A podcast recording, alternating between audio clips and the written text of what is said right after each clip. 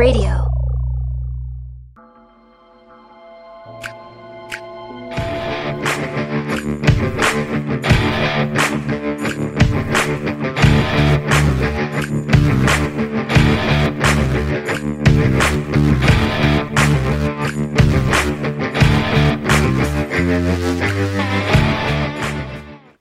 What's going on, everybody? We're back. This is episode 199 of the Dark Windows podcast, the penultimate episode.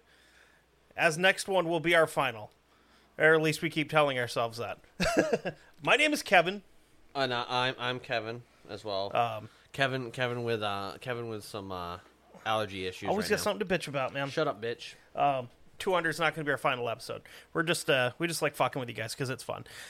Um, so uh, for anybody, any of our listeners here in the states, uh, Or across the pond, well, or above in Canada. Well, I mean now. well, they don't do Memorial Day. They have their own things.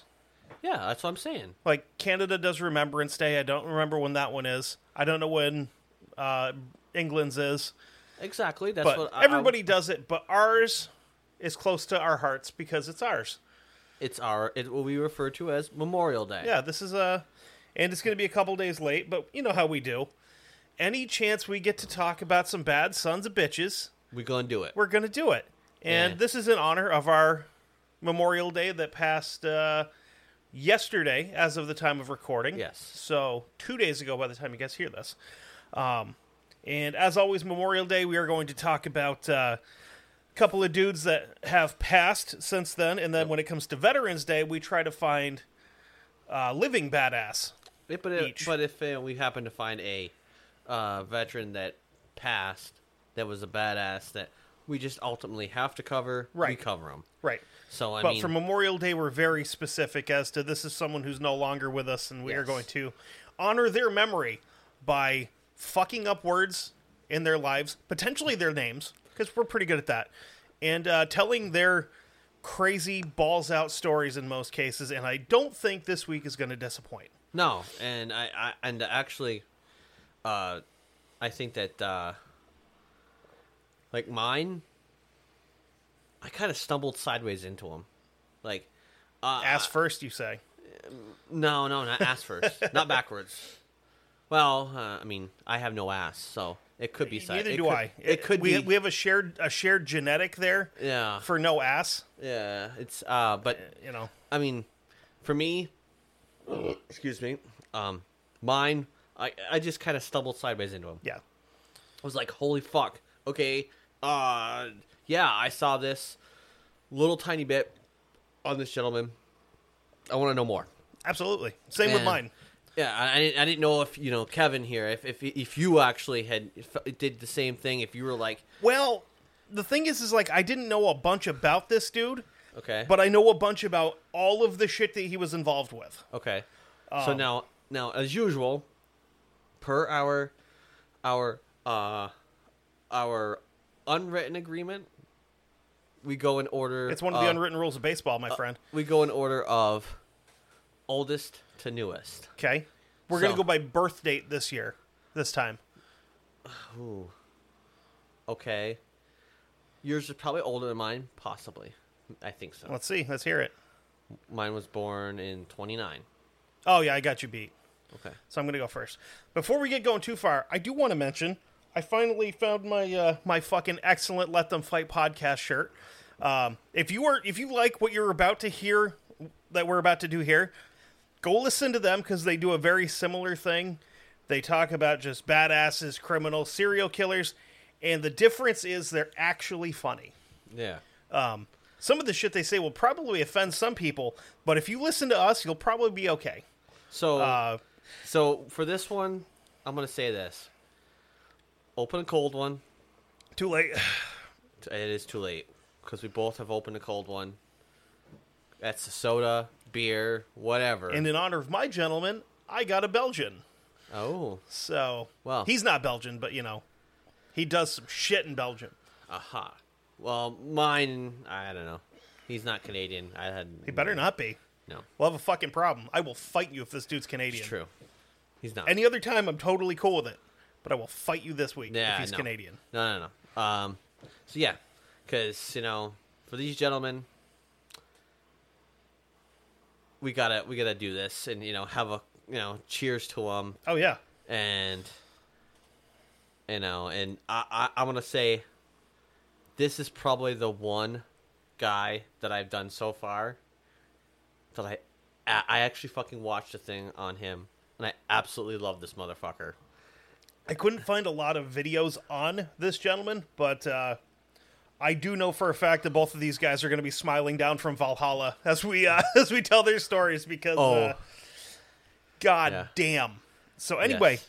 Let's kick it off. Let's get into this. We are first going to make a quick stop in the little itty bitty area of Braddock Township, Pennsylvania, which is a nice, quiet little area. It's just down the uh, Monongahela River.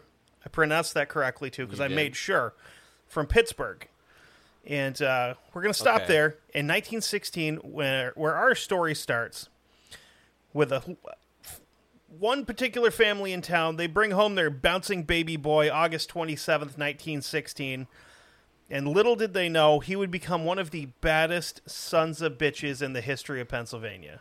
Okay. That boy's name was Leonard Alfred Funk Jr. Oh. And he had a fairly normal childhood. I I shouldn't say normal. He's of, he's of the Funk clan.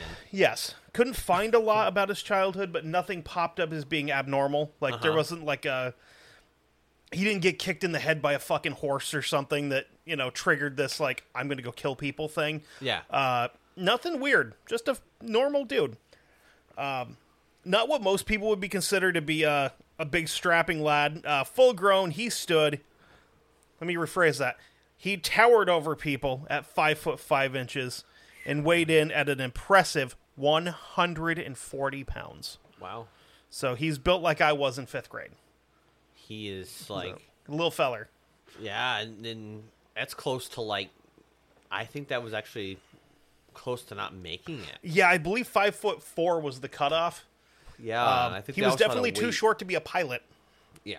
Um, but the good news is he didn't need to be in the air to fucking kill Nazis. Nah. Because they're on the ground too. Exactly. So, uh, this is where it's a little weird. I'm not sure if he didn't finish high school or if he was in the process of trying to continue his education. But he's attending a school for adult learners in June of 1941, and uh, he decides, you know what? Fuck school. I'm going in the army. Okay. Good call, by the way. Uh huh. Uh, he signed up then and there. Uh, obviously, well, maybe not there, but you get the idea. You don't. Yeah, most yeah. people don't like sign up to go into the army like in the middle of class. He had to go to a separate building. Hey, Uh, never know. yeah. um, so at 21 years old, he made basic recruit training his bitch. He then heard rumors that there was this new program that was starting to kick off, and it paid a little bit better than being, you know, a boots on the ground kind of grunt. See, airborne. He went airborne. Oh, fifty dollars extra. Yes, sir. Fifty dollars extra a week. A week. Yes. That's big fucking money back then. Yeah. Or was it a month? It might have been a month because I think they were paid monthly. month. Uh, it's, a, it's a month. Yeah. But still, fifty extra bucks a month in the forties, he can afford the payment on his 1942 Corvette that he got right out of basic training, like everybody else does, because they have they're stupid and they made a bunch of money with their sign-on bonus. it's either that or you fucking bought a Packard or something. The good news is, unlike a lot of dudes that get right out of basic training, he did not marry a stripper. Good, good on you, buddy. You done good. well, during this time, you didn't really marry a stripper.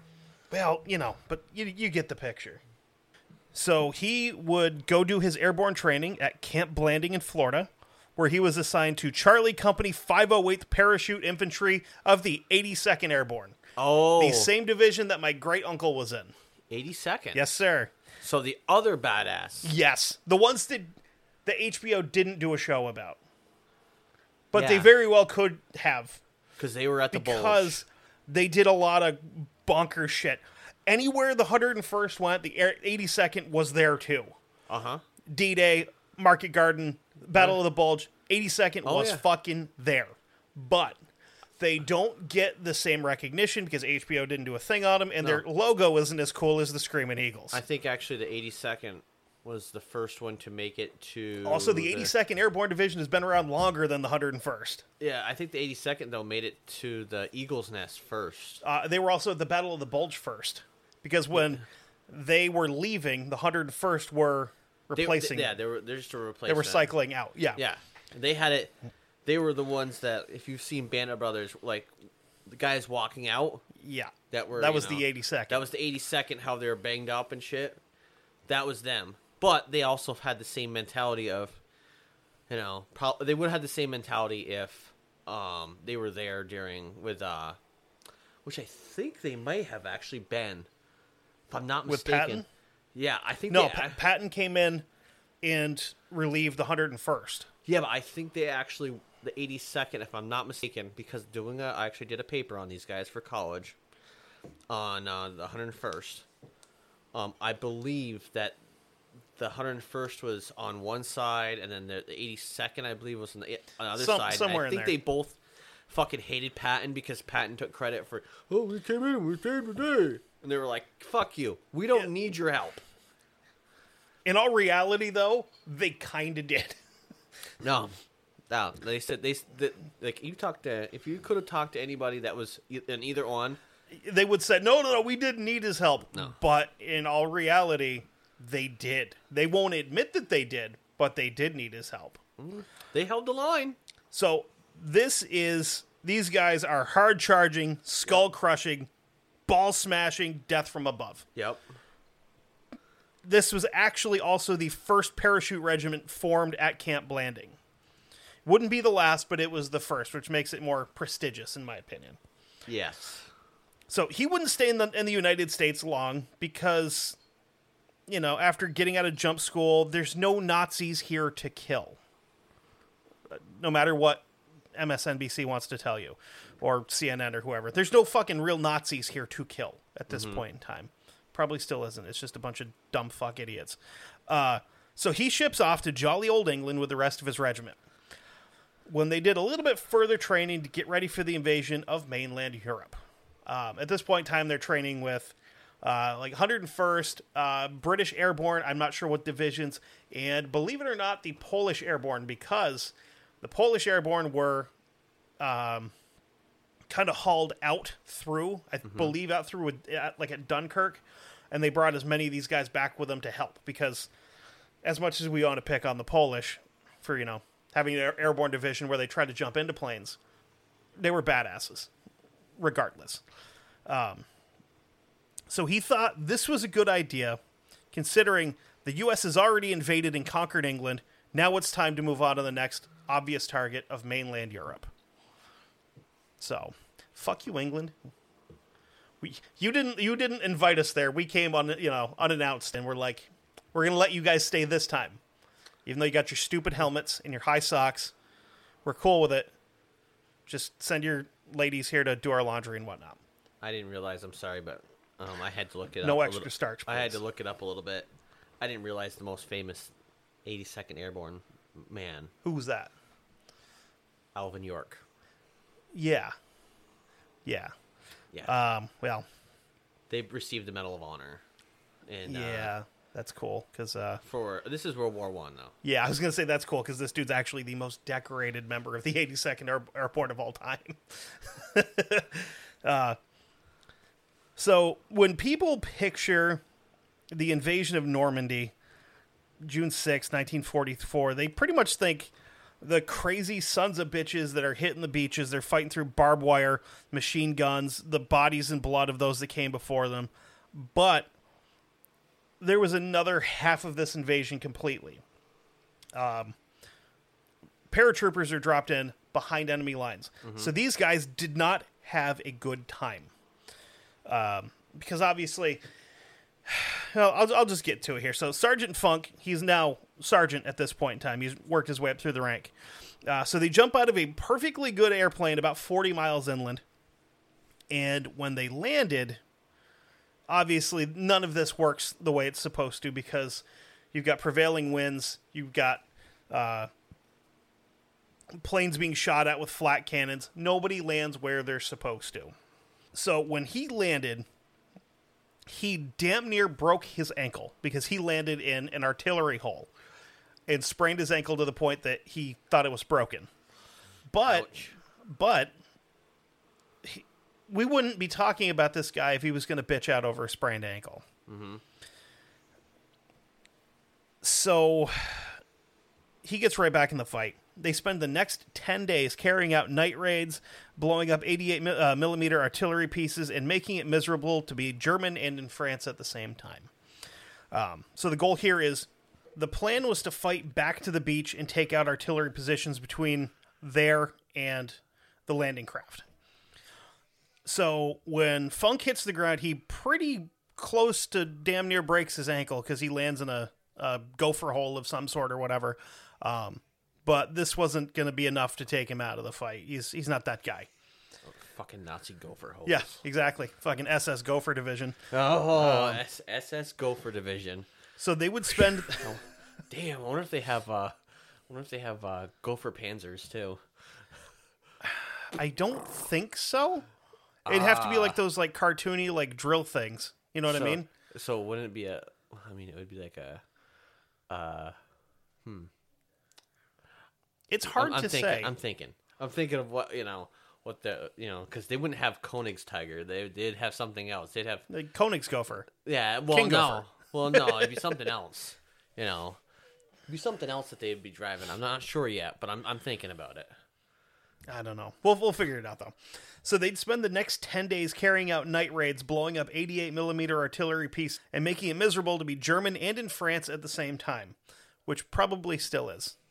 I mean, in France in general, it's probably miserable. Um, I don't know. So when they link back up with the main invasion force, his stick checked in full. Not so much as a scratch on any of his guys, which is almost com- completely unheard of for the time. When he says stick, he means his unit. Yeah, his uh, his landing his uh, jump crew. Yeah. Uh, so it would have been like uh, essentially like the squad that he was assigned to uh, within the battalion or platoon or whatever. Um, but yeah, it was almost completely unheard of that you didn't lose anybody in these jumps or fighting in Normandy because everybody lost people. Yeah. for sure. Either you were killed by Germans, you landed in the wrong place and had to hook up with another unit until you got back to wherever, but everybody lost somebody. He didn't lose shit. Um, so for the, uh, for his leadership and his tenacity during the, the fighting, he would be awarded the Silver Star and promoted to first sergeant, which is pretty good. That's pretty cool for him because you know, It's good field combination. yeah, Field, field not accommodation, but field uh, promotion. Yeah. And he's not about to call it a day after Normandy. Not his style. What's kind of funny, though, is now that they're in France and he's a really good leader and he's short, his dudes start calling him Napoleon. And this nickname stuck for basically the rest of his life. Oh boy. He didn't once kill his wife with a guillotine. But, you know, What? Napoleon had one of his wives killed with a guillotine, I thought. I don't know about that. I don't know. He fucking sucks anyway. Short fuck. So from here, his unit would take part in the largest multi day airborne invasion of all time, which is Operation Market Garden. This operation is designed by uh, British Field Marshal Bernard Montgomery, who, depending on who you talk to, was either a either a brilliant tactician or a bumbling turd that shouldn't have been allowed to give commands to dogs Okay. his big issue was he refused to communicate at all with Dwight D. Eisenhower, who was the overall commander of the U.S. forces. Um, Montgomery had the thought that you know we're in Europe. This is my campaign. Uh, I'm not. I, we're going to do things the way I want it done, which probably not the best idea. You should. That's more of a committee decision, I think.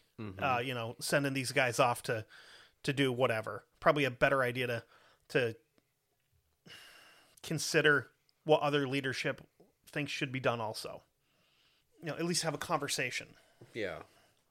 So this is also the uh, we're going to win this goddamn war by Christmas battle, which uh, spoiler alert doesn't work out that way. Uh, what was supposed to happen is the Allied paras are supposed to jump out of their planes. The Germans would see them coming down in. They'd poop their pants and surrender. Um, but since World War II didn't end right then and there, Uh, we can assume it didn't work. Some 1,500 planes flew over the Netherlands, dropping men from uh, Arnhem in the north to Eindhoven in the south. Uh, they, they got it pretty rough. Uh, the British did, I should say, because they were the ones that landed in Arnhem, and they were the only ones that landed in a battalion of SS of uh, Wa- uh, Waffen SS, not Waffen SS. That's the air, air- yeah, no, No. Wehrmacht SS. Yeah. Yeah, Okay. um, Because if they landed a battalion of SS, they're gonna fucking. Well, if Waffen SS, they're gonna fuck them up. unless they landed in the Blades, It's true. then it's a bad time to be British. Very, very bad time. Yeah, I mean, you're gonna be like, you know, you, yeah, you just. we've seen that. We've seen that part of Indiana Jones with Yeah. a big Nazi going th- through the propeller. they don't show it, but you know it's implied wow, he's mean, uh, Swiss cheesed, not Swiss cheesed. chop suey. I don't know, maybe a thin deli meat. You know, No, he is definitely like maybe chuck roast, yeah, ground beef. something. so if you've seen Band of Brothers, obviously you know the 101st landed in Eindhoven. Um, they didn't have it much easier. They landed among regular Wehrmacht, which was not the SS, but still they didn't have a good time. Uh, our guy Alfred, uh, Alfred, our, that's his middle name. Our guy Leonard and uh, his 508 landed in the town of, of Nijmegen, um, which was they were where they were supposed to take a bridge to cut off Germans and allow Allied armor to move up through. Um, because unlike France, where you could just blast through the fields in a tank because the ground was a little bit um, rockier, a little bit more sturdy, soil in this area is very soft, Boggy. boggy. Yeah, they, they can grow stuff like a motherfucker, but you can't drive tanks through it. That's where they wear clogs. Yes. They also wear uh, windmills, if I remember correctly. Um, they don't wear them, but they build them. You could wear a windmill if you tried hard enough. Guess. Um, Sure. Or I a mean, windmill could wear you. I think that would be more like it. You would be the windmill. Become one with the windmill. It, you would be like. It's very ah, zen when you land, you know, chest first on the top of one and just slide down it very slowly. well, I mean, eh, unless you're like, you know, it's like you're fucking. Oh, no, I'm I'm not gonna say Autobot, but I'm gonna say uh, more like uh, uh, Voltron fucking cat, where you're like, you'll like boom, beam into it. What? The Voltron cats. Jesus They, Christ! they the beamed cra- into a windmill? No, no. I'm confused. You're like a fucking, you know, like you like beam how they like beam into a Voltron cat. so it's a In Voltron, windmill. Yes. Okay. I was concerned because I'm like, Well, but it's not. Doesn't it doesn't have like a uh, a form before it? It's just a windmill. because I was trying to figure out where windmills and Voltron connect. Which one of the, which one of the Voltron cats is Dutch? Um, is it the one that it's? It's got to be the feet because it would have the big wooden clogs. Well, it would have the clogs on it. That's yeah. what I'm saying. Yeah, they'd be very brightly colored, probably a blue with some gold trim. You know, I don't. Hmm. Baby, yeah, or white. I think white's pretty classy. They look like Elvis clogs. it's possible. You know, some fringe on them, Hmm. Some tassels and shit down the sides. Oh no, that's that's that's that's uh, Cowboy clogs, man. I'm telling you. That's going a little bit far. Put some spurs on them. You get that Hmm. click, spin, click, spin shit going on. I'm not sure. I'm not. I'm not sure about that. I think we just created the gayest shoes of all time. we. So the 508th jumped on the first day of the invasion, which was Sunday, September 17th of 1944. And for the first time in the war, and possibly the history of airborne battle, about 90% of his unit landed within 2,000 feet of their drop target, which was unheard of. Usually you catch wind and it blows people, you know, all over the goddamn place, Fucking willy nilly. which, as much as that sucks, because then you have to regroup, it makes it a little bit harder to get pinned down with, uh, you know, small arms fire, mortars, tanks, stuff like that. So when these guys land in a big clump, the Germans are just like, oh, hey, look, these guys that aren't supposed to be here. And they just light them up. So now that they're on the ground, Funk's guys' main objective is they're supposed to take out three 20 millimeter tank, uh, tw- I'm sorry, three 20 millimeter anti tank guns um, and kill the crews because they were shooting at the uh, the U.S. gliders that are coming in, which were the uh, the Horsa gliders, the ones that are basically made of fucking balsa wood that you could shoot through with a spitball. You know, anybody not familiar with balsa wood, go to like a Hobby Lobby or a Michaels and find these sheets of super super thin wood that you can bend almost in half and they won't break. That's balsa wood. Yeah, it's thin. Yeah, it's it's it's not not a good building material unless you're doing like uh, I don't know scenery for some kind of little thing, like a collage of sorts. Diorama is the word I was looking for. I think so. Yep.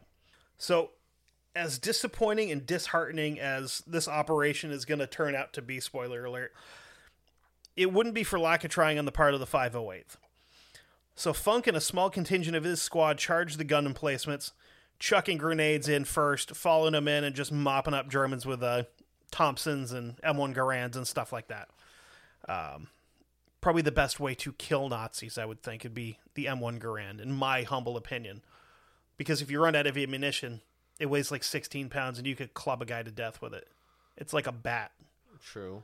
It's like a semi-automatic Mosin Nagant, but really, really well made because it was built right here in the U.S. of A. You know what I mean? Um, so he, he I mean, you know, I wouldn't mind, you know, some of the other ones. right. I personally need a Lee Enfield SMLE Mark IV. That's my my next World War II rifle that I absolutely need. Um, I want a Garand, but they're even to find one in not great shape, they're like seventeen hundred dollars. So fuck that. So he led his men to kill twenty Nazi shitheads, and again didn't lose a single man.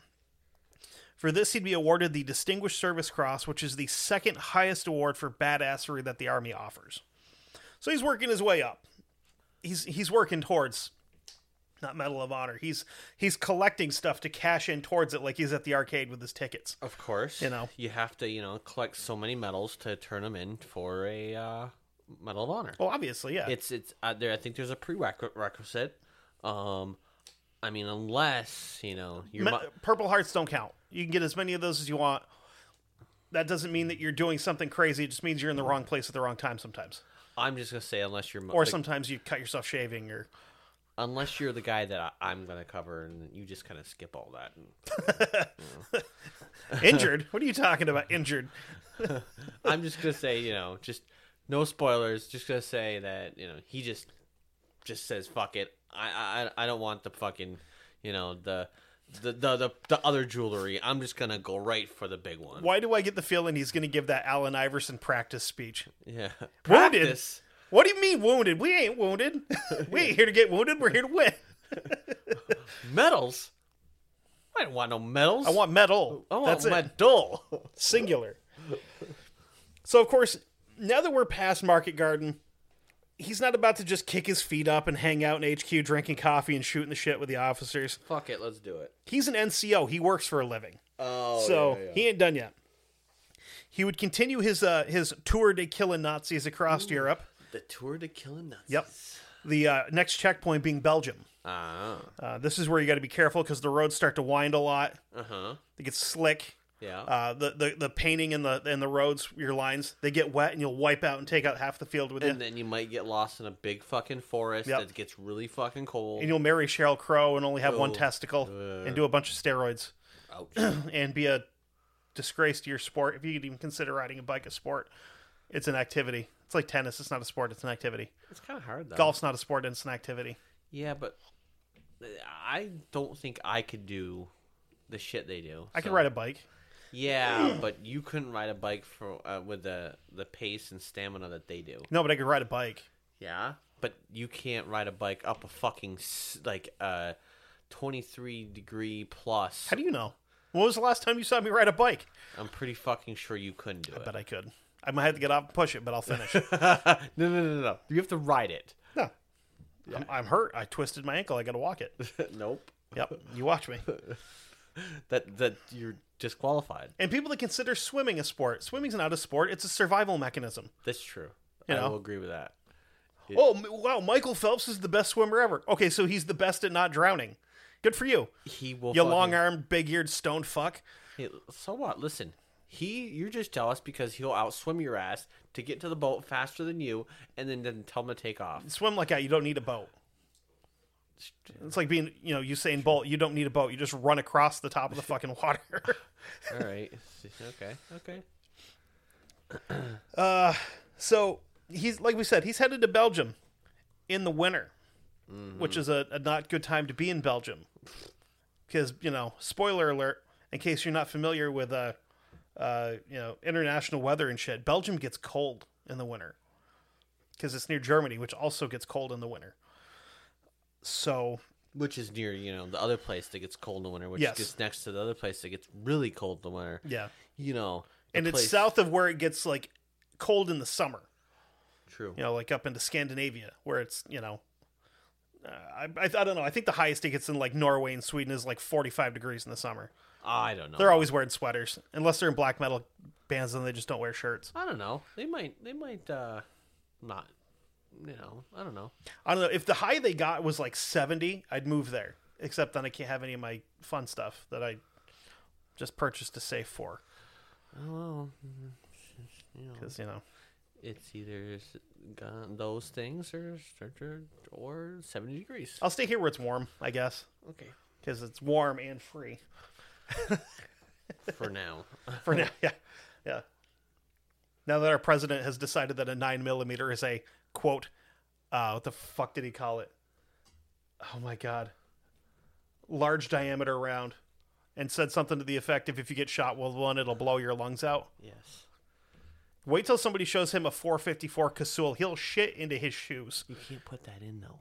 Yes, and, and- and, you can also you can use fucking, you know, you can shoot anything with a twenty two and kill it. Yeah, You know, you go shoot a fucking bear, you know, or some or an elk or something with a twenty two. It might fucking laugh at you. Mm. a large person Go shoot, laugh at you. Go shoot it. Well, depends where you shoot a person. Right. I mean, but you know, like wild pigs and stuff. No. no. Man, wait till he finds out about a, about a 40, like the 45, which you'd think being a fucking fud boomer that he is, he would know what a 45 looks like, but you know, maybe not. Listen, know. they thought that that goddamn uh, you know, black powder rifles because they were 50 caliber were fucking dangerous. 68 in some some situations. 68 caliber, the same diameter as a paintball. Yeah, but lead. Well, well, they think those are fucking dangerous. You know, I mean, come on. Because you could reload. I mean, you could reload on them so fast. Yeah. It's a huge bullet. Yeah, okay, Yeah, sure. Which is why the best of them back during the Revolutionary War were three shots a minute, and they were fast. Yeah. And they didn't hit shit all with them. No. And anybody that's ever fired a black powder rifle or a muzzleloader or anything like that will tell you you can shoot, you can reload, then you have to wait because it's still so goddamn smoky you can't see shit to shoot at it again. I mean, nowadays, not so much because they do have smokeless powder. yeah, but still, it still smokes. Well, not a, not as much. it's like a silencer. It does. It's not silent. It's just quiet. But you can, but you I mean you can reload a muzzleloader now faster, but still you still have to go through a whole Yeah. process, and somebody can you know. get and when the cops stand outside and just let it happen, what difference does it make anyway? that's true. You know, That's true. you know, took a fucking off-duty border patrol officer whose wife was one of the teachers saying, "Hey, I have an active shooter," and he pushed his way through the police. They tried to stop him, and he pulled the shotgun up on one of them and said, "I'm going in there," and he fucking destroyed that jerk off. Well, he first got his kid and wife as as wife kids Yeah. and wife out. Yeah, then he dumped a loaded double aught buckshot into that guy's chest at like fucking four feet. So Because I mean, you you know, scrawny shit turd. Probably blew him apart like a fucking scarecrow. if it wasn't for that good old boy at that barber shop having that Yeah. rifle, That's your shotgun. a shotgun, Let's- sorry, Yeah, you know, because the fucking SWAT team that was there was just like, I don't know what to do. when, you know, we were told to stand down. Yeah, yeah. By fucking who?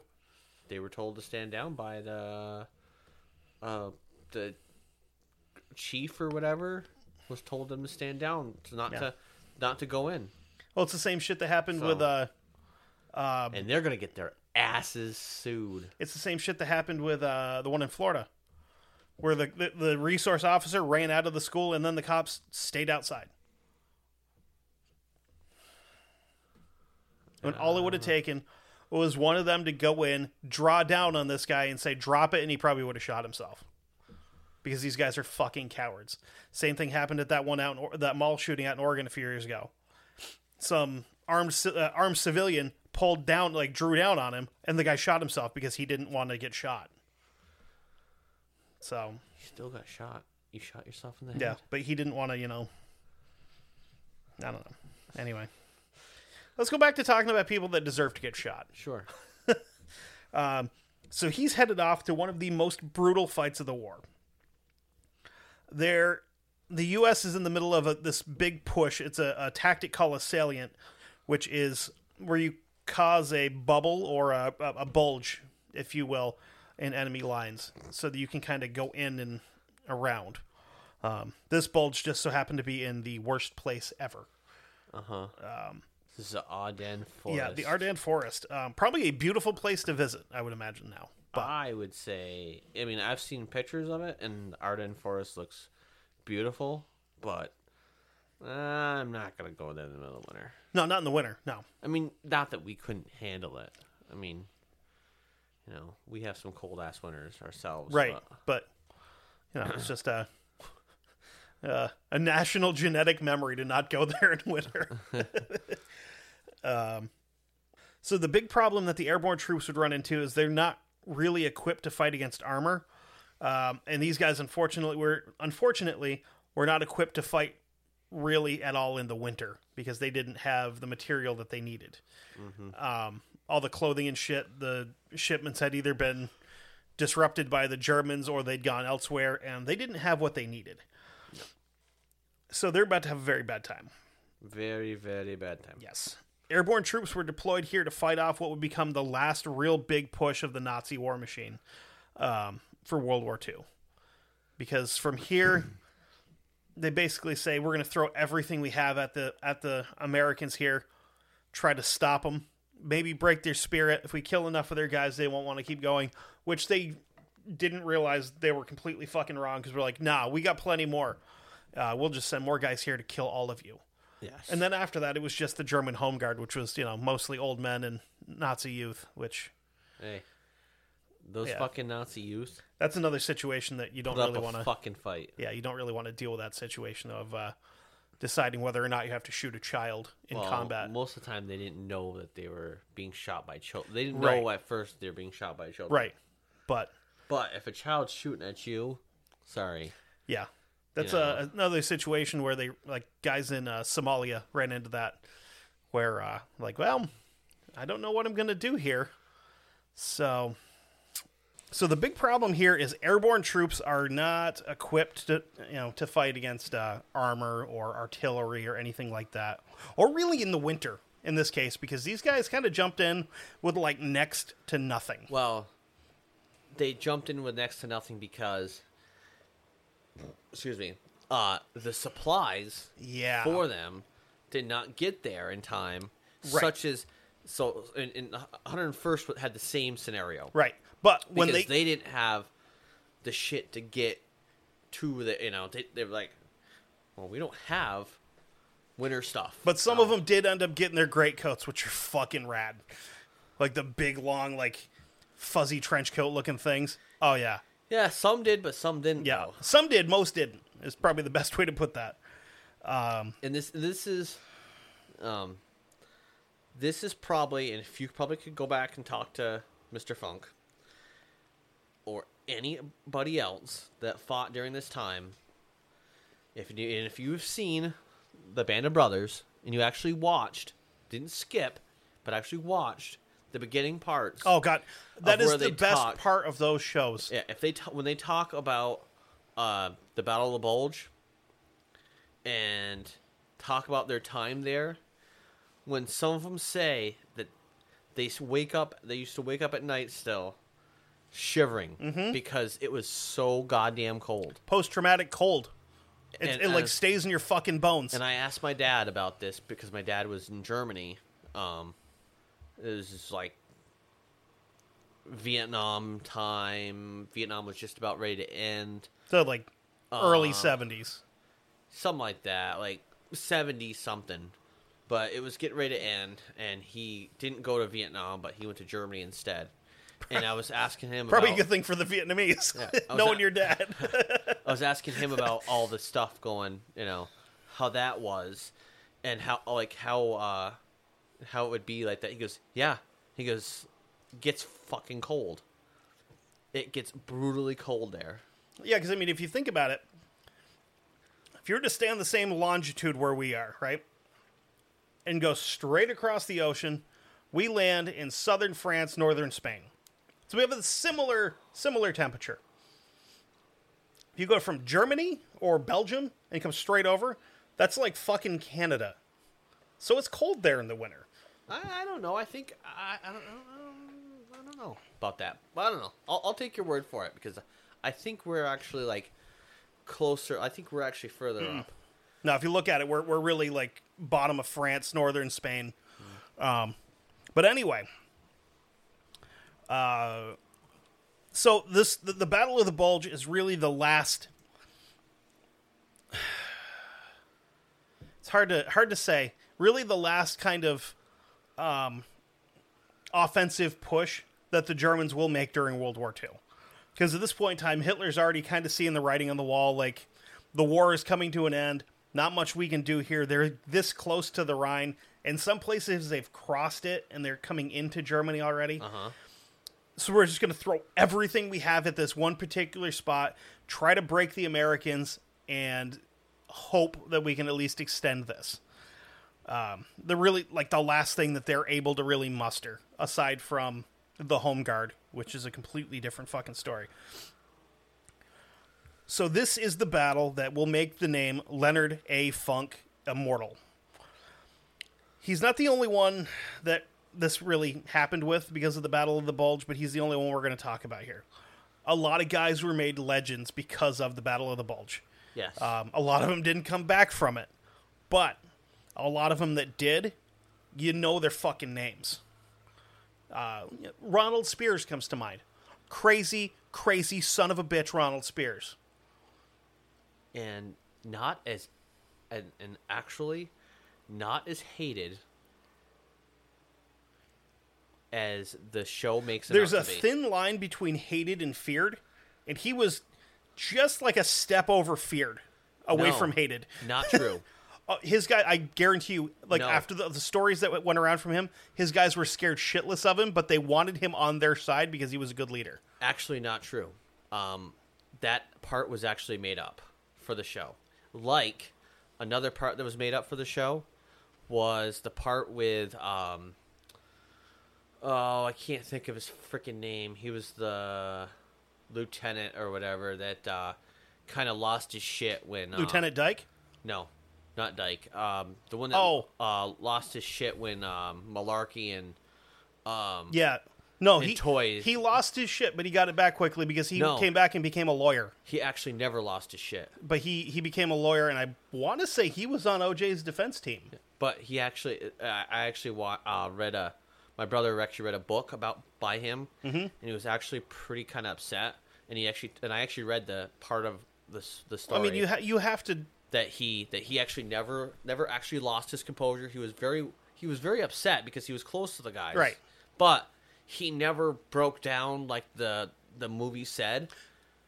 Which, yeah, I get know that, you have to, you but have to take. You know, I can see why they did it I know because you that way you get a look at how close World War II's version of what PTSD looked like, where this dude just fucking shuts down. Yeah. and he he can't physically can't continue fighting Yep. because his brain won't let him. it, it's another part that they uh I hate to bring you know keep going with this. Another one, uh, Bly. yeah, Yeah. Bly. He actually went on to be a sergeant. Yeah, he wasn't. He wasn't the the like I'm gonna fake blindness pussy that he was on the show. No, he actually you know went on to become a the uh, a sergeant of the uh, of the one of the units. You know who we can all still disagree to like though was Private Upham from fucking Saving Private Ryan. Yes, He's a piece of shit. he is. Fuck that guy. Yes, Fuck that guy. very fictional. Yeah, I know, but fuck that guy. Still. Because you know, you know there was some little bitch boy that was actually like that in World War Yes. II. They didn't just make that up. I can't kill this guy. I'm just gonna let him like watch him kill my one Jewish friend that's here with me. and fucking smile about it, and then he's just gonna pass me on the stairs. Well, I'm gonna say Punk with this bitch. guy's sweet ass mustache Dude. that I'm seeing, He's got a fucking fantastic it's mustache. very very well maintained. Now let me get back to it though. so um, I want to hear what he you know he's capable of. Okay. So early on in the fighting, his executive officer, XO, as we're going to refer to it, was killed. Lieutenant probably. I believe so. He's killed pretty fucking quick. Like they were on the ground a couple hours, and this dude is done, just Okay. dead. Um, so Funk kind of surprises himself and goes, "I'm in command now. I am the captain now." Except not a Somalian pirate. uh, so he took command and starts looking for some of these bad motherfuckers that he's hearing all about to help him atta- assault the town of Holzheim. Finding none, he has to improvise. Because obviously there are bad sons of bitches there already, but they're currently engaged with Germans. So he has to find guys that are badass that aren't busy. Not going to happen, unfortunately. So he waltzes into the clerk's office, trying to see if there's anybody penciled in to come back to the front. And as he's standing there, he's looking around and he sees all these dudes just doing dumb shit. You know, putting stock away, writing. Fuck you doing writing. In the words of Lieutenant Dick Winters, we're gonna, we're going to go back to it. You're a rifleman first and insert title second. So he's about to make these clerk boys men. Okay. He rounds up 30 of these semi non combatants, or in the words of the supremely talented Ben Thompson, who runs the website Badass of the Week that I got some of my information from. Title, uh, credit where it's due because his books are fucking amazing. He refers to this group as the Renegades of Funk, which I fucking love. Nice. So he goes, We're going to go on a little fucking adventure, boys. Okay. And uh, by a little adventure, he means we're going to assault this town through waist deep snow. First of all, we got to walk, we got to march through waist deep snow about 15 miles to get to the town before we assault it in waist deep snow. okay. And he also forgot to mention that the Germans had gotten them a late Christmas present, which was lots and lots of artillery. oh boy. Okay, so I'm I'm okay. So th- this is This isn't even the crazy part. So I, I gotta say this. I'm I'm not spoiling anything for my stuff, but I got uh, this is so fucking weird. Most like some of this like shit so far sounds almost like I could I could take my guy and put him in your guy's pot, and you you could take my because the it's Interchangeable badasses. yeah Yeah. yeah. So, Mine was mine was extra special though. oh, oh, Uh, sweetheart, we ain't even got there yet, No, well, no, no, no, Oh. You'll get what I'm talking Oh. about. Extra special. buddy, Well, buddy. Okay, there, there's there's a there's a reason why I say extra special because, yeah. so they are humping through the Ardennes forest. The artillery is exploding. Not necessarily always in the ground because some of it's also on a timer, so it's exploding over them, which is bursting trees and throwing splinters. Uh, some of the some of the shrapnel that these guys pulled out of their their kits were like the diameter of fucking pencils that were sticking into their backpacks that somehow didn't hit them. Fuck man. But his ragtag crew of warriors would not be stopped because they had Leonard Funk at the helm. They attacked the town, clearing house after house and collecting German prisoners like Magic You the mean- Gathering You mean cards. Haas after Haas? I don't care, but they're collecting these motherfuckers like Magic the Gathering cards. Whoa. all in all, they come up with 80 Kraut captives. And one of the things I listened to, they kept calling them hostages. And they're not hostages because this is not a fucking bank robbery. They are prisoners of war. Yep. They're not hostages. no, they're captives. Yeah, they- they're prisoners. Yeah. So this would not quench his thirst for dead Germans because obviously we can't capture all of them. Some of them have to die. Okay. So the ones that fought, they killed. But the 80 that didn't fight, they took back with them. So Leonard leaves four of his guys to keep an eye on all of their new friends, and he takes the rest of his force to continue the attack into town. Unfortunately, the Germans are a crafty, you may even go as far as to say sneaky, people. And a group of Germans in winter camouflage sneak back into town Those sons of bitches. and since there were more of them than there were Americans, you can kind of do the math. They played their fucking They Uno lost. reverse card. They lost. No, they they fucking threw their reverse card down. Yeah, They're like, they were- "Ha, you're the prisoners now." Oh fuck! There was Yeah. another reverse card throw. No, dude, no, they didn't have. Oh. These guys had like a plus four. They played a plus four and a fucking reverse all in the same turn. Oh. Yeah, this was a motherfucker of a hand. Son of a bitch. But uh, after a little bit, he he'd kind of like calmed down. Leonard's bloodlust has settled. He's been satiated for the moment, and he goes, Okay. "I'm going to go back and check on my boys, make sure everything's cool." Okay. Spidey senses are tingling. Something's Yeah. not right. So as he approaches, he sees this group of men in white capes with white helmet covers, which looks suspiciously like the white capes and helmet covers that the Americans were wearing. You know, and because not to be that guy, not easy to discern Germans from regular like American white folks. Kind of No. all look similar True. you know. Um, so he's like, ah, cool. Some some more of our boys showed up, and uh, unfortunately, these were not American troops. He slings his Thompson and he walks up to one of the men and he's like, "Hey, buddy, how's it going?" And he claps this guy in the shoulder, and he turns around and stuffs an MP40 in his guts. So I'm going to do a copy paste here. I already did actually and we're going to hear uh, a government document. Then we're going to come back and hear the eyewitness version, which I think is the more believable one. An enemy patrol, by means of a ruse, and that's how you know it's it's fucking government words because they use the word ruse. No one else has ever used that.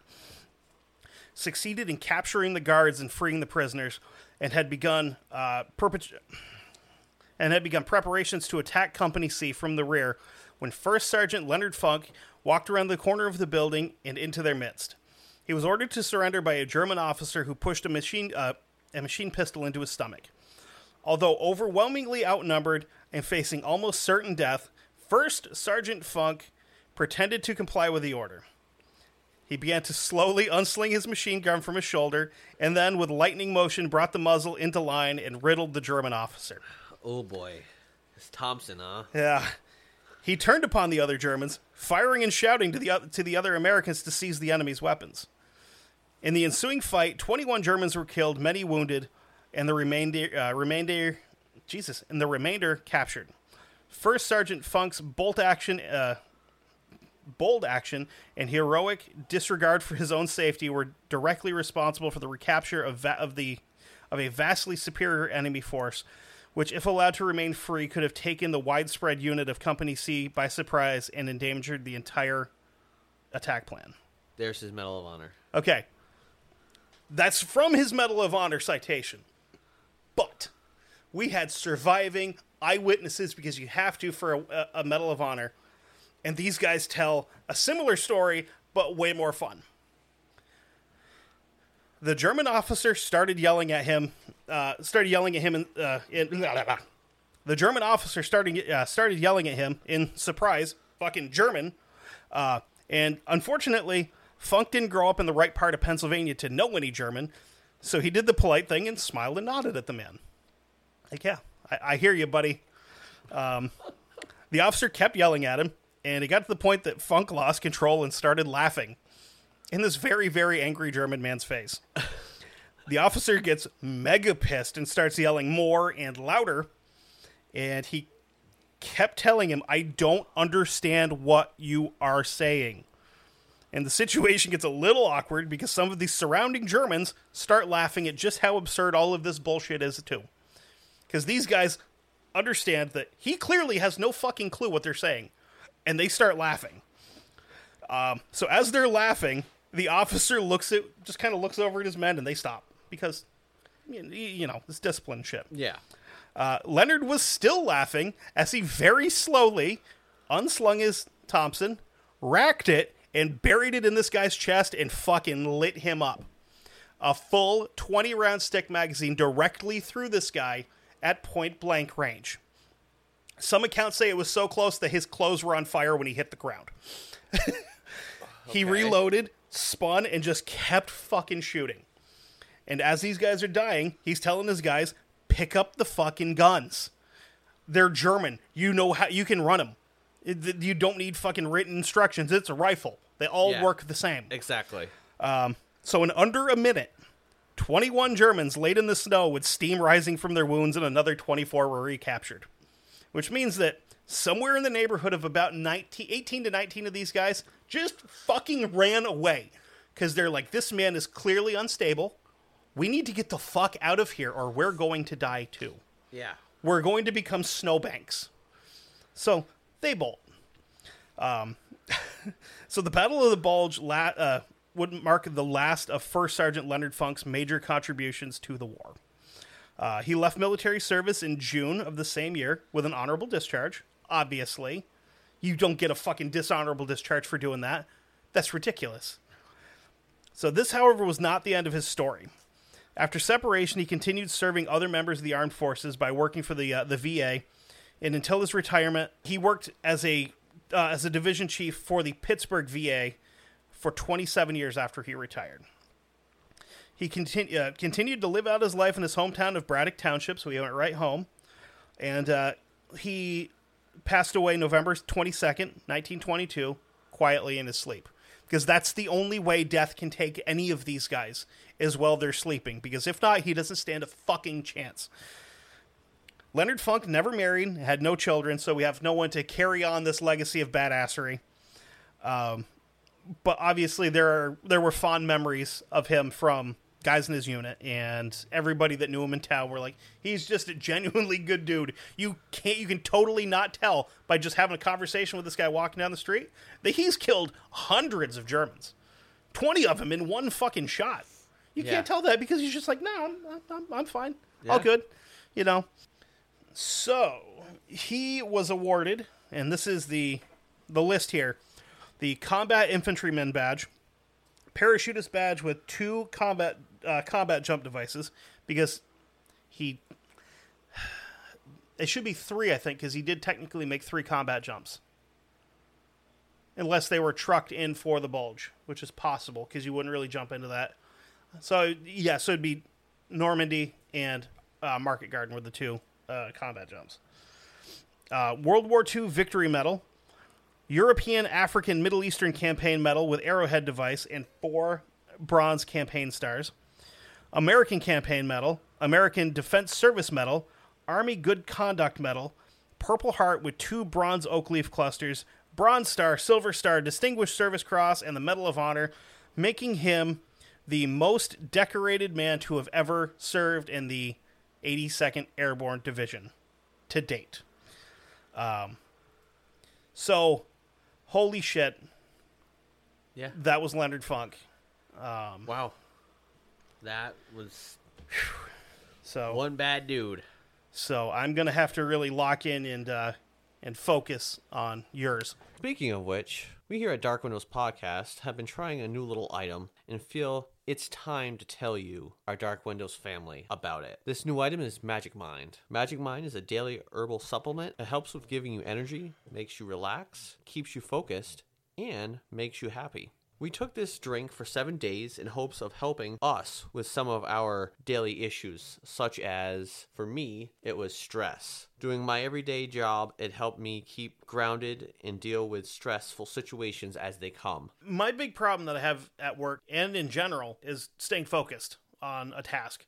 A couple of the ingredients in this have actually helped out greatly. The Bacopa monnieri, which is a natural nootropic that helps with procrastination, which I suffer with a lot, and it kind of works like natural Adderall, except you don't get that weird come down from it. Another couple that helped me out a lot are the lion's mane and cordyceps mushrooms, which are also nootropics that help to boost clarity and focus, which also help with that whole procrastination thing that I have an issue with. And this is why we stand behind this. Yeah. We recommend that you guys do this. And you guys know us. We're not going to recommend anything that we wouldn't use ourselves or anything like that. So if you are interested in trying Magic Mind out, you can go over to magicmind.co. That's magicmind.co forward slash Windows. If you put in at checkout the discount code of Windows 20, you'll get a 20% discount for a single time purchase. Or if you subscribe, you'll get a extra 20% off, which will bring you up to 40%. See, this stuff helped me do math better. So that's again magicmind.co forward slash windows and put in Windows 20 at checkout to get a discount. Now, where were we again? Okay, so yeah, uh, I have a gentleman by the name of Ronald Rosser. Rosser. Yes. Okay. Mr. Rosser was born October 24th, 1929, in Columbus, Ohio. He is the oldest of 17 children. Yes, I said 17. I didn't know they had Mormons in Ohio. Well, back then you you had a large family, and at the age of seventeen, he joined the military. Uh, he's this is a quote from him talking about being the older brother. He said, "quote If you bothered one of my brothers, I cleaned your clock, and if you bothered one of my sisters, you better leave town." Yeah. He was that kind of guy. Hey, he's so protective of his family. th- this sets the stage, you know. Hmm. Uh, I wonder if he's going to be protective of his men in combat. Scratches his head. Uh, th- this was a uh, a quote that he gave to um, the Library of Congress Veterans History Project interview, um, which I encourage everybody to actually go watch Yeah. if you want to. If you want to actually, see, They've got a pretty great website too. Yeah, if you I actually got, a, wanna- I found a lot of stuff on there. if you want to actually hear it verbatim from his words. Um, so he would serve in the army for the first time. Yes, I said for the first time, from 1946 to 1949. Yeah, I know where he's going then. Um, he became a paratrooper and served as part of the post World War II occupation force in Japan and Germany. I was going to say, Homeboy's going to spend some time in Southeast Asia. I'm assuming. Yeah, well, yes. uh, before he uh, would get out, his brother, who was the next oldest to him, um, had already joined the military. Okay. And Now, was be- Dad in the military at some point too? Uh, I don't know. Hmm. Okay. I don't know. To be honest with you, Because where he was born in what you said, 40, 29. 29? Dad would have. He would have been World War prob- One? No, not even. No. maybe. If he was a kid, like, you know, real young, like Yeah. 17, 18. I don't know. I don't know how old mom and dad were. No. I di- it didn't. I'm just curious with all the, with everybody joining the military, it seems like there'd be some kind of a, Yeah, I, a I don't. family history of that. You know? I I didn't. He didn't even say if there was or not. Hmm, okay. Um. So his brother joins, and when he gets out of the military, he went to work in the mines like his father did. Uh, he got, and then while working in the mines, he would get the news, the news that nobody wants to get, that his brother was killed in Korea. Oh, in, shit. In February of 1951. Well, this lit a fucking fire under him. He's going Wyatt Earp. Yeah. you tell him Harrow's coming, and I'm coming with it. yes. Uh, he decided to re-enlist into the army, and he looked at it like he was actually completing his brother's tour of duty. He said, "quote I'd made up my mind before I went there that you can't kill my brother and get away with it." This is what he said. you fucking Chinese are gonna pay for this. Yeah. So he would give a refresher course for one week, and then he would get on a boat for Japan, and he would uh, be there in Japan for a month. So it's, it's basically like when you go to renew your license. I already took the test. Just give it give me the paperwork. Yeah. Um, Can you still run? Fuck you. yeah, he, he would be there. He would be in Japan for a month, and oh, sorry, a month and a half before he would be sent to Korea. He would get there in the middle of July of 1951. When he got to Korea, he was sent to a uh, to support a mortar company, and he would become their forward observer. oh, Uh, this would mean that he would call in mortar and artillery fire on the Koreans and Chinese. yeah, but this is also pre GPS, so you have to have Yeah. visual confirmation of what you are calling an artillery on. Yes. So this guy's going out into fucking no man's land by himself. Yes. I'm assuming very lightly uh, not by geared. hims- not by himself. he would have one other guy. Oh, oh, that makes it better. Two dudes against the entire goddamn Well, Korean army. your, listen. You gotta have a radio man.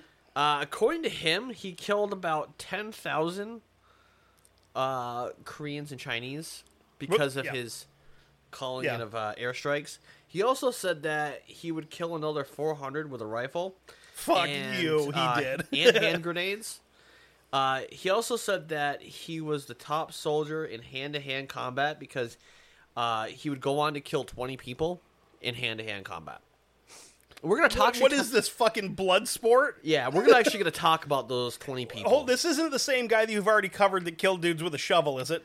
no, Okay. no, Now, without spoiling anything, damn near close. does he kill somebody with a shovel? No. God damn it! It's damn near close though. Uh, So he's got a, he's got a fucking uh, like a garden rake he's out there He's with. got a blood feud. Put it that way. Uh, he would get his uh, get to his unit, um, and he would be told by his captain that because he was an experienced mortar man, he would uh, be sent to the third platoon as a first gunner. Uh, he told his captain, "quote No, sir, I'm not going to third platoon. I'm going to the line." Pound sand, fuckface. I want to kill these guys with a gun. his captain then told him that he runs the company and he tells people where they're going and he was going to the third platoon Yeah. uh once again mr rosser told him he wasn't going to the third platoon or any other platoon that he was going on the line the captain came back again with a firm no you are not How do you punch out eat dicks in Morse code? no, I don't know. but Mr. With that, no, Mr. Rosser got right into the captain's face and told him he was going to the line and you can't stop me. Listen here, dickhead. The captain told him that the only people on the line were the forward observers and the radio operators. Oh, how Well, convenient because he was a forward observer already. he said to the Observer, captain- not observer. yes. Yeah. Uh, this is when Mr. Rosser told the captain that he was the best forward observer that he ever had. Okay. I know would- you don't know me, but I'm the best at my job of anybody that you've ever had do this job. exactly.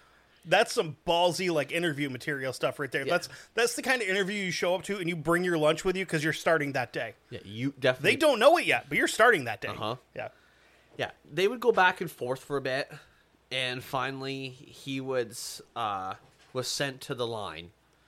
Yeah, because As- his captain's like, "Fuck it, I hope he gets killed up there." Yeah, well, he Yeah. was sent to to the line as a radio man, and then he would uh, go, you know, he'd do probably some missions, and then actually he became an observer, Mm-hmm. like he was.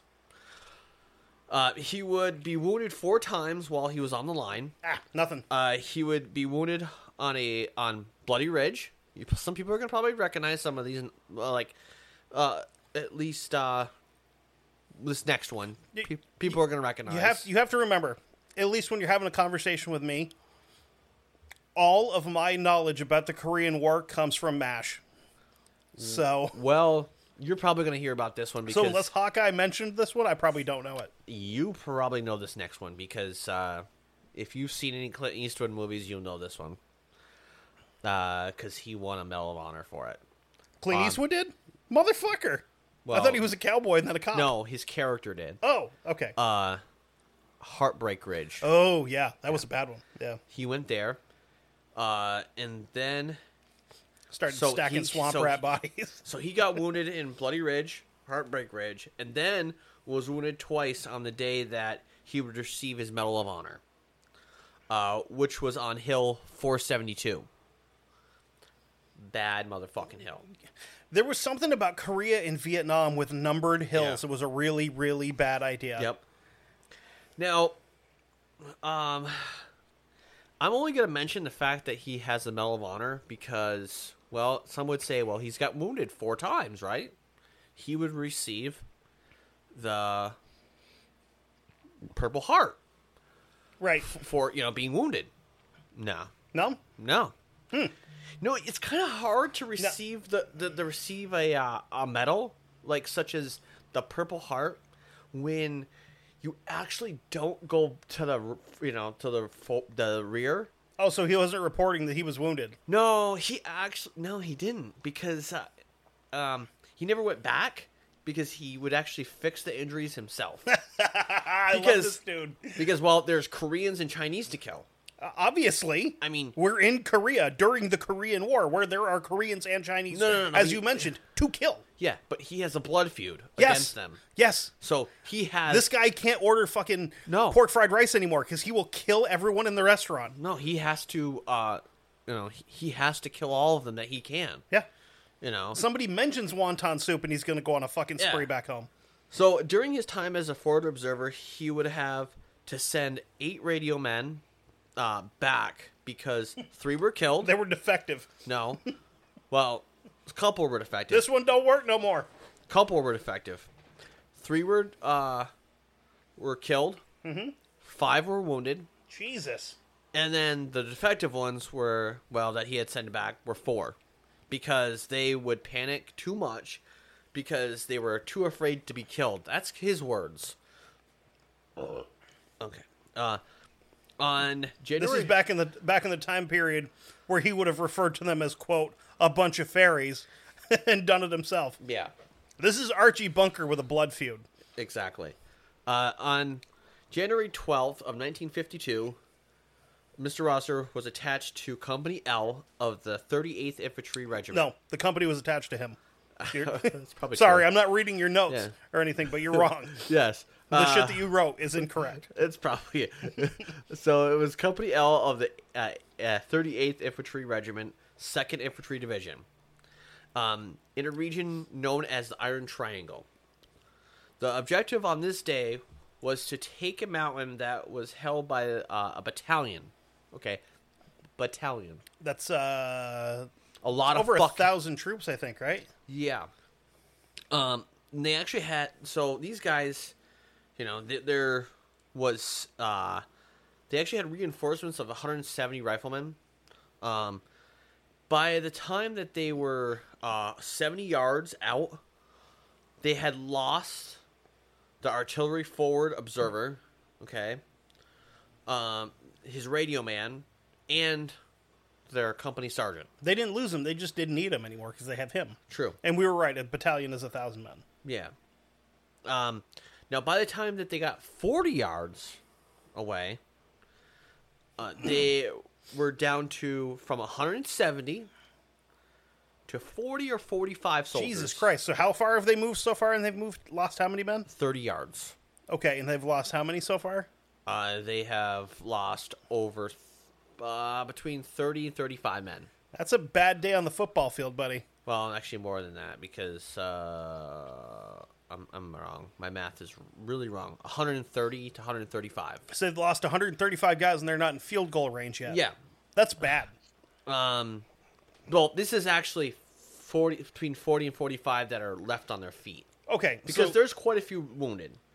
Um, now to make matters worse, okay, I mean, what's worse than you know facing a barrage of freaking arm, you know, of of rounds coming down range at you? You're climbing up a hill. Um, is not much. well, yeah, when it's 20 degrees below zero, uh, wi- Cold ain't nothing at that point in time. with a foot of crusty snow on the ground. So Yeah, that shit sucks to move in. their success would, uh, you know, would be a huge blow for the enemy if they Mm-hmm. actually, you know, succeeded. Um, he would. Uh, it's like this isn't like King of the Mountain where you just get to the top and you win. You have to kill everybody between you and there. yeah. You know, Now, um, so they got to a certain point. They got you know within this this uh, forty yard range. Okay, he gets on his radio, uh, which was the only one left, Jesus Christ. and he called back to the regimental command to give a situation report, and which was uh, that they were out of ammo and down to thirty five effectives.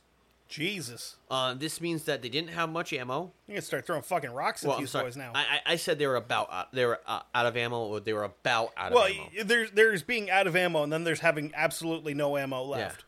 Because like being out of ammo is like your last couple magazines when you're in a fight like this. Yeah, they're- having none left is like throwing snowballs at these guys and hoping one of them dies. Yeah, so they so they had you know about no more no no ammo left. Okay, which you know kind of obvious, and they had only 35 soldiers able to fight up the hill. That's what uh, when he when they says eight, 35 effectives. That's what that means for Right. anybody that doesn't know. The, 35 still able to fight. Yep. The commander didn't want to talk to him because, well, douche. he was only a corporal, which is understandable because I mean, you know, you're not the fucking top, you're not the the the lead of your you know regiment. And is this know. the same commander that he's been back and forth on a dick measuring contest No, with? this is probably like a. I think it's either was either a general or star or, com, or Oh. colonel or something like that. You know, didn't want anything to do with him. He wanted to speak with an officer because you know officers, you know, know what they're talking about, or you know they could actually you know they know how to give the give uh re- relay what's going on. No, taking a shot in the dark here. There's no officers left, are there? There is. Oh shit. Okay. Um, so he wanted to speak to an officer and wanted to know if any were still alive, which two were, but they were wounded. yeah. General Karen needs to speak to the manager ASAP. Yeah. so Mr. Rosser brought the radio to his company commander, who was badly wounded. Uh, the regimental commander told the company Here, commander. you talk to this asshole. yeah. Uh, told the company commander that the I'm sorry, the regimental commander told the company commander to get his men together and make one last push Fuck up that hill to take it. of course, yeah. 'cause, you know, Now, th- put in perspective, 35 guys left that can fight. Your commanders, both both your uh, your superior officers, you know your officers that you have, are wounded. Uh, your commanding officer, is a jackass. well, no, well his his direct commanding officer, Oh, okay. his captain, is this is how badly wounded he is. Okay, he can hardly talk because he has um had ammo shot, you know, uh, weapons shot at him and everything, and a round has gone basically like almost, you know, made it so he couldn't talk really. Oh, you know, he was that bad. so through the throat, kind of almost. no, through the mouth, through the Oh, through the head. oh, oh, fuck. Yeah, it was pretty bad. No, no Um, shit. I've never seen a good shot to the head before. the the commanding officer told his the captain told his commanding officer yes sir what he could and then looked up at the looked up the hill and got a worried look on his face this is when good old mr rosser Fucking Captain America here. heard someone say quote i will lead them for you captain and Like hell you will, motherfucker. This no, is my job. Well, you jumped the gun, Mister, because before he realized uh, that who was saying it, he well, you know, because he was like, "Oh shit," because he's gonna put a mouth, yeah, hand over his mouth because he was like, "Uh oh." He, he then realized, came to the realization that it was actually him that said that. uh, he looked up the hill, and he could see a uh, 200 man machine gun line and five heavy machine guns. His captain told him uh, he may not make it and asked him how he was actually going to make it make his way up to the enemy. Mr. Rosser told him that uh, he could only think of one way, sir, which was Straight, straight ahead. up to him. Yep. He was Uphill both ways. God damn it. Yes. In the snow. Literally in the snow. Uh, he would get the rest of the remaining men together and tell them to follow him. He immediately handed his radio to his assistant and charged headfirst straight up uh, the fire laden hill with only uh, M2 carbine and a single grenade. Yee, that's not Okay. enough. He would march up the hill, going through snow, and getting about three feet from the Chinese. And he, for some reason, stops, looks back. He's all alone. Nobody's with him. Now, did they just pussy out, or did they get lost or The killed? rest of the men had been either killed or wounded Ugh. on the slope to the top. So at least they tried. yes, It's not like they bitched out and were like, no, nope. Well, he says to himself, "Oh well, I came all this way," and he screams, jumps into the trenches with the Chinese, and began to shoot and beat the piss out of them. I came here to kill Chinese and Koreans and chew bubblegum, and my bubblegum's frozen in my pocket. So guess what that means? We're killing you. Yep. uh, he would clear out a trench, and then he would he threw a, he would clear out, he'd clear the trench out that he was in, and then he throws a grenade into a machine gun nest to take it out. Right down the fucking barrel. Yep, fucking poof, shoot it. Yeah, throw the fucking grenade, pull pull the spoon, you know, pull the pin, hold the spoon, fucking phoop, let it go. He would go continue up the the trench, and as he would get around a corner of the trench, he saw 35 Chinese coming straight at him They need more. And he wasted uh, no time on them to actually go after them because they turn they turned tail and fucking turned and ran. They've already heard stories about this guy. and One of their fucking calendars is like, "There's a bad white man coming to kill you." One of them looked at it and was like, "Oh yeah, that's today," and they ran, Yeah. they ran off. so Mr. Rosser thought to himself, "Well, well I will just shoot them." Um, as he was following along, and then he, uh, so he's shooting at him, gets you know, uh, however many, eh, like five, six, and they duck around a corner. So he's like, "Okay, I'm gonna cut them off." So he swings around, and as he, because he sees like a a T junction or something of the trench, as they're coming through, he's picking them off one at a time. Pop, pop. Now are they now running at him? No, they're still running away from Okay, him. because I thought he'd cut around and they're not running at him. No, no, he he's Without as they're co- realizing as it. they're coming by, you know, where he is in a different trench. So it's not He's- like that game at the fair where like the the ducks are going by and you're shooting them with a BB gun, Yeah, except they're people. one duck, two duck, pow. You know, Kung Pao. yes, kung pao. Uh, he cuts them off, gets them down one at a time. He would. This is the point where he runs out of ammo. He's like, ah, shit. Well, Too bad for the Chinese. He ain't done fighting yet. Yeah, so he would go back to where he had actually first gotten to the trench, into the trench, and he would. This is where he refers to him as a kid. He sees this kid, guy. This guy uh, gets up, to, actually had got up to the trench, wounded. Oh, one of his Um, guys. Yes. Okay. And now he gets this guy over his shoulder and starts racing back down the hill. Keep fucking shooting, son. The whole time, the Chinese were trying to kill him, but he kept going because he couldn't do anything about it because, well, he was out of ammo. Yeah, and momentum is a son of a bitch when you're Um, going downhill. uh, the wounded guy on that uh, the wounded guys on the ground that were that weren't killed, were wounded. They would actually, um, as he would pass them, they would fucking start shooting at the the Chinese Yes, and start picking them Bounding off. cover fire, kind Yes. of. Except they're all wounded, so they can't Uh, retreat. So he, he must have like turned around and saw this was happening because this actually made him start to laugh. now, Inappropriate, but hey, whatever.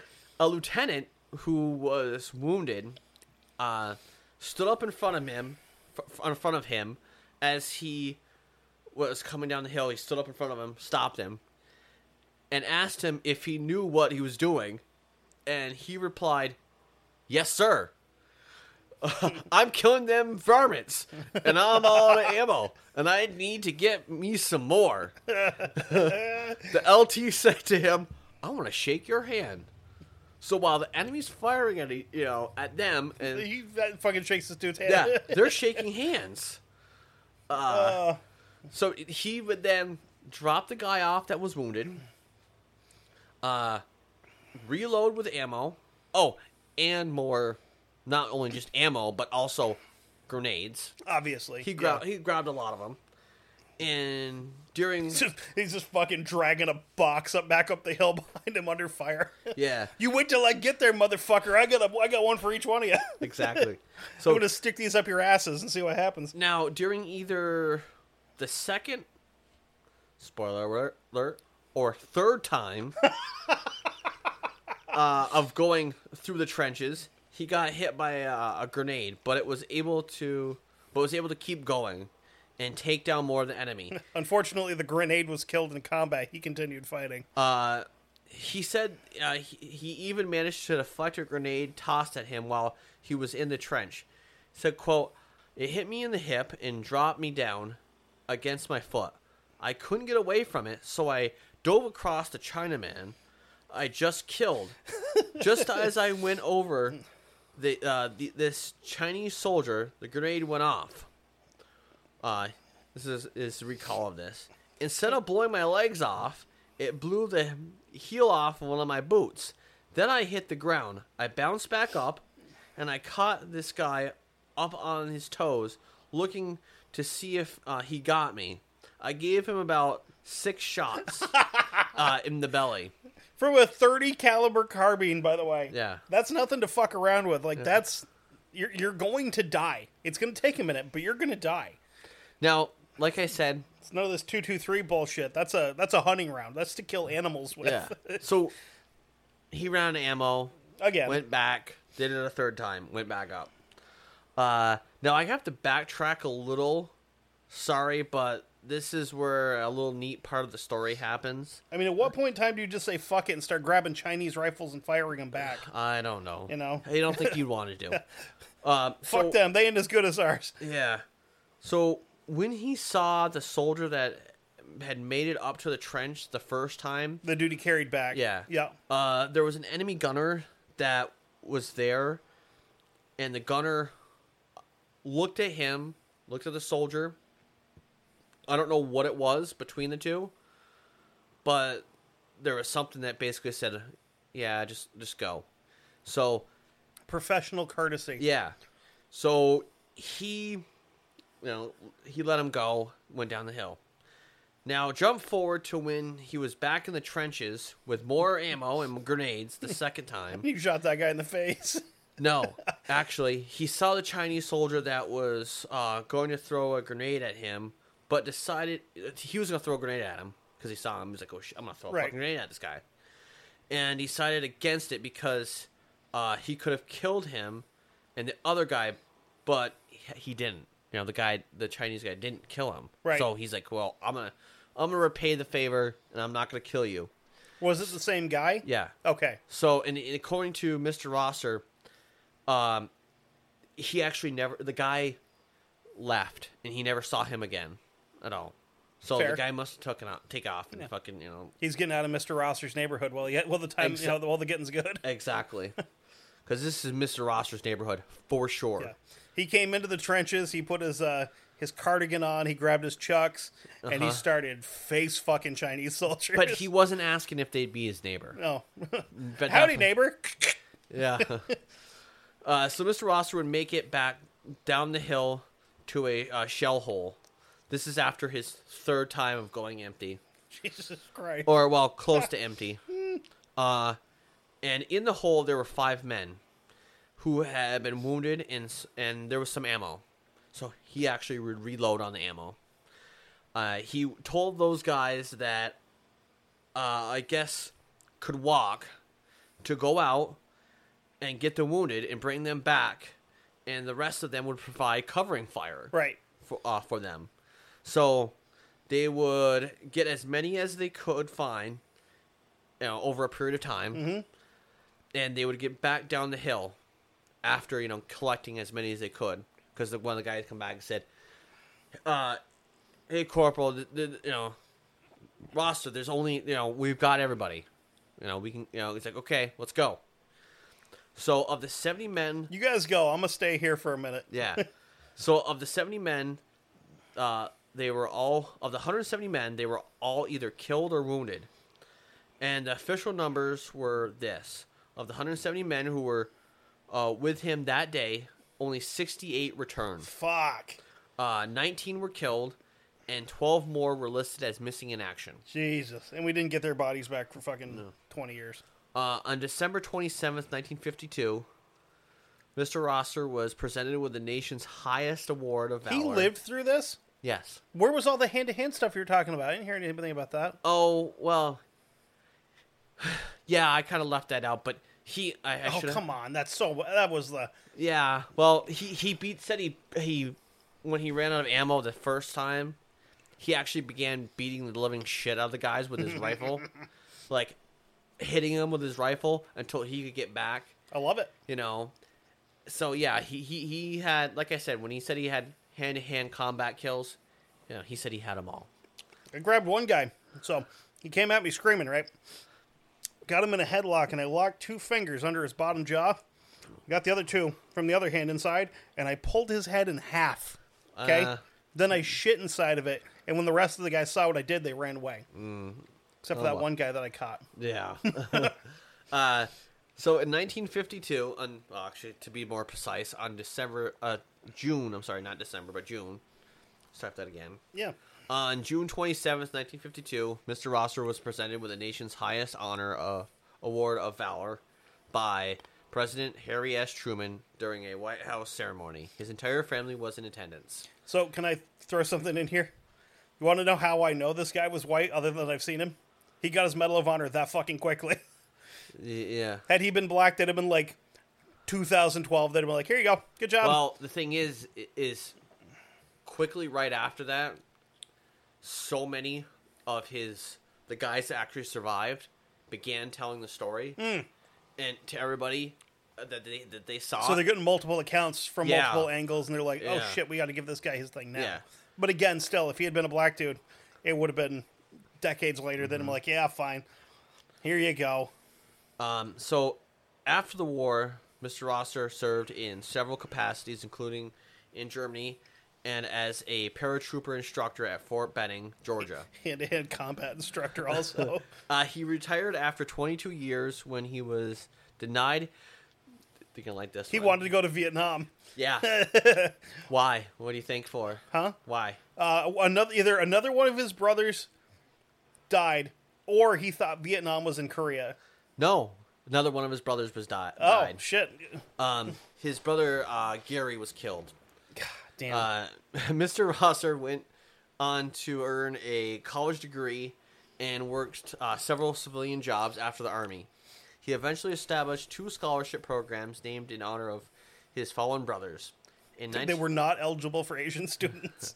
uh, in 1999, Mr. Rosser donated his Medal of Honor to the State House in Columbus, Ohio, in hopes of inspiring children who visited on uh, field trips. That's pretty cool. Uh, Mr. Rosser w- would pass away on August 26th of 2020. Damn, damn. So it was a recent one. Okay. Yep. So he, yeah. So Good on you, dude. Like I honestly, with the bullshit this guy was doing, I expected him to be like dead somewhere on a hill in Korea, but I expected that too, but he uh, but too stubborn to die. yeah, he he had and actually um he had that want to go back. Um he, uh I didn't put this in here. It wasn't but- a want; it was a compulsion. He Well, had to go back. Yeah. Uh, after the whole uh, 472 thing, he actually um, was forced to uh, go back to the rear, and um, he he didn't want to be there. He actually wanted to be back up to the front and actually killing more people. Yeah, because he, he's a crazy person. he was good at it, and that's Yeah. what he liked to do. Um, you know, he says some, you know, some people would say, you know, he, that they're good at it, and they Yeah. they don't really mean it. But he goes, I was good at it. So here's the thing: is And- this is the only situation where you can be like, I'm good at killing people, and people are totally fine with it. If you're like, uh, say, a Jeffrey Dahmer, and you're like, I'm really good at killing people, everybody loses their fucking minds. Yeah, But if you're climbing a hill in Korea with snow up to your giant balls, and you're like, no, I'm really good at killing these people, they're like, fuck yeah, dude. yeah. You are. Keep doing it. Well, this is when when he got to the back. This is when he actually set in on him. Um, who he was actually fighting for and kind of changed him around because he really had a hatred for the Korean people. Mm-hmm. But when he saw the what was actually really happening to the South Korean people, Yeah. because he said he, you know he never set foot in South Korea, but he was always There was no Nor- war to fight there. no, he was always in North Korea, but the the people in North Korea how badly you know they were being affected. It actually turned him. Some shit don't change though. Yeah. Because people in North Korea are still fucked. But I mean, because of to their have- government. to have uh, a, a change of heart like that. Yeah. You know, he, he Because it's usually the opposite. You Yeah. usually come back hating these people. Like, you know, you, you come back and all of a sudden you're walking down the street and there's a fucking Filipino guy and you're like, he looks almost Korean, so I already don't trust him. I think you know what I mean? Uh, yeah, and I um let's see. So 2020 Two years So ago. who was president? Uh Trump. Trump. Yeah. He actually uh, during his little interview, he he actually gives a account where he actually meets uh President Trump and um at one of the uh Medal of Honor ceremonies. Right. And he's like, "Well, how do you like being here?" He goes, "Well, to be truly honest, uh, I've been to uh, every one of these since, uh, you know, I got mine." Because I forgot, it, it's a uh, it's an open invitation for anybody who's who's been, who's received that medal. They Yeah. can go to all of them. Yeah. That's yeah. So he's like, "I've been here since, you know, you know, Christ was in short pants. since Truman gave, know, provided me mi- with mine." So yeah, this is like old hat. yeah, like, I ain't missing this shit. and you know, I guess Trump was like, "Oh." I've been coming here since before you were born, son. Yeah, pretty much. So yeah, so that's uh, Mr. Donald Rosser, God damn. who uh, I was like, holy shit, Did not disappoint. no, Bad, bad, bad motherfucker. yeah, for sure. Whew. How neither one of these guys died in combat, I still can't figure out. I Because throughout both stories, there's multiple times where both of them were dead to rights. The enemy had them in their sights, could kill them, and they just went fucking ham and were like, nah, I don't think so. Not today. Not today. Maybe, later, but today is not your day, no, sunshine. It's just, uh, yeah, I- mean, you know, like Mr. Rosser's count ball, you know, he got hit. He's like, you know, the guy that was like that interviewing him, he was like. Didn't you go back? You could have, you know. So that was like a medal, you know, Purple Heart. He goes, ah, he goes, I didn't get a Purple Heart. Purple Hearts don't get your free flights, son. He's like, "What do you mean you get a Purple Heart? You got wounded." He goes, "No, no, no, no. You have to actually go back to a, a medical facility to get a Purple Heart." Yeah. He goes, "I didn't. I stitched it up myself." Oh, so yeah, that's uh yeah. So that's our uh that's our Memorial Day 2022 episode. Jeez. Uh, I think we, I we, think we've uh, definitely put ourselves behind the eight ball for next year because we have to outdo that. I know. And I mean, it's it's a shame that I've literally got a list of dudes on my phone that we could start a secondary podcast just talking about badasses for, Yeah. and have approximately 250 episodes. Just that one, Probably. So we got plenty. We got Definitely. plenty. Oh yeah, there's throughout time. Yeah. So yeah, so uh, And actually, sorry to cut you off. no, no. during my research for this episode, I was like, you know, I want to find someone who won a Medal of Honor because they always have the craziest fucking stories, right? And I found a list of Medal of Honor by state. Uh huh. Come to find out, there's a couple from Vermont. One of which uh, I just purchased a book on my Kindle for that he wrote. Um, is buried not 25 minutes from here in Rutland. Received a Medal of Honor in the Civil War, and we will be talking about him at some point in time Huh. because he was in some big shit Oh yeah. in in the Civil War. Yeah, Huh. uh, the term fire eaters come to mind. Yeah. Oh, Yeah. I know. They, they, that's what they they were called the fire eaters. Yeah. Because they um because they would charge into battle. Actually, one of their um He he he was in a uh, a sharpshooter platoon. yeah one of their uh the commander of uh, their unit, the, the Vermont unit, Yeah. um, who wasn't from Vermont, No. uh, actually told like, I don't know who the who who he was, but he actually gave them that because, um, the Vermont boys would be charging so far would be like marching so far ahead of everybody else Yeah. that Because we have nothing to live for. If you survive the war, you have to come back to Vermont. well the thing is Die a hero in Pennsylvania. they, they, they were marching so far ahead that they were like they had they had to send someone up to tell them to slow down so everybody else could catch up. Yeah. And so many times, like the battle, uh, you know, of uh, Gettysburg, uh, and so many other ones. Kick George if Pickett's dick in. if it wasn't Gettysburg. if, if it wasn't for Vermont, the Vermont boys, they actually probably would have lost. and of actually, one of the, one of the uh, one of the higher ups from Vermont, um, because the the militias in Vermont didn't have enough money to be issued weapons because the Civil War, believe it or not, it wasn't the government issuing you weapons and No. stuff. It was commanders because they had enough money to supply their their troops with horses and guns and shit like that. So one of the commanders from Vermont didn't have enough money for a firearm, so they got just over the border into Pennsylvania, and he found some farmer out in the middle of nowhere, and uh, asked the guy very politely, "Hey, do you have anything that we can take to go fight the Confederates?" And he goes, "No, it basically like I don't have anything. You guys can just pass on through." And he beat the shit out of this guy and stole his wood axe and took that into combat. If it tells you what kind of people you're dealing with up here. We're a hardy, hardy people, and Yeah. uh, we don't give a fuck about nothing. This guy charged Confederate troops with a fucking wood axe. It was probably dull as shit, so he might as well have been charging them with a hammer.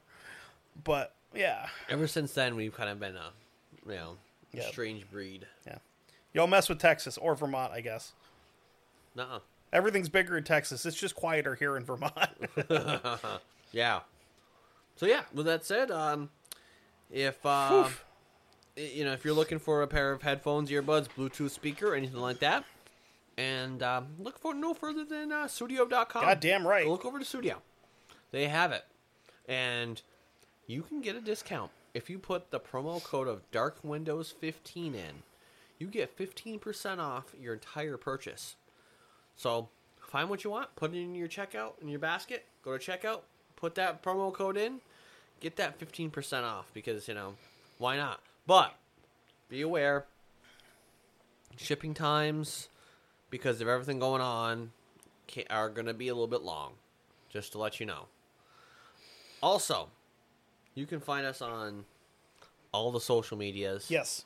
Um, More importantly than social media, you can go over to patreon.com forward slash dark windows podcast and you can give us some of your hard earned money.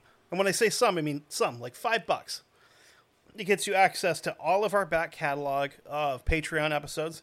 I want to say we're up to like 20 ish now. And then if you want to keep paying us, you get a free one every week. yeah. Um, Not always on topic for the main quest line of the show, but nonetheless, still good stuff. Usually more stuff that we don't have enough content to do a full hour, hour and a half long episode on. Uh, unless it's watching videos of Looney Tunes people from a cult, because we had plenty for that. True. So That was um a rarity. that was entertaining and sad all at the same time because you almost feel bad for him, but almost. Yeah, Just al- almost feel almost. Um, and uh, also, uh, I said this last week, and I haven't heard, seen anything from anybody. Very We got dis- one more. very, from, dis- uh, very disappointed in all of you. Well, some of you, not all of you. none of you actually. Okay, well, no, I am. Fuck it. Anyway, so we want you all to please, If you have it, because not everybody has one. if you have one, or Penis, if you've heard Oh. of someone that has had one, and they would like to share the story with you, and then you can, you know, pass it along. We would like, oh shit, we'll take secondhand stories all day Oh, long. of course. Yeah. and we won't even use their name if you don't want us to. Just have to tell us. Send us an email to darkwindowspod at gmail.com or you can message one of us mm-hmm. With a story of paranormal, ghost, UFO, what whatever. You know, something kind of strange, creepy that's happened to you, or you know someone that's hap- had this happen to. And because we, we're going to do an episode with that on it. Okay? So Yep. we want that. So please, please, please get that to us. And show note, there will be no episode next week because we have to work our asses off between this week and next week to bring you the best episode that we can muster for episode 200. Our last episode, unfortunately. We, we are we are doing so much to the point that we have brought one of you in as an accomplice to this.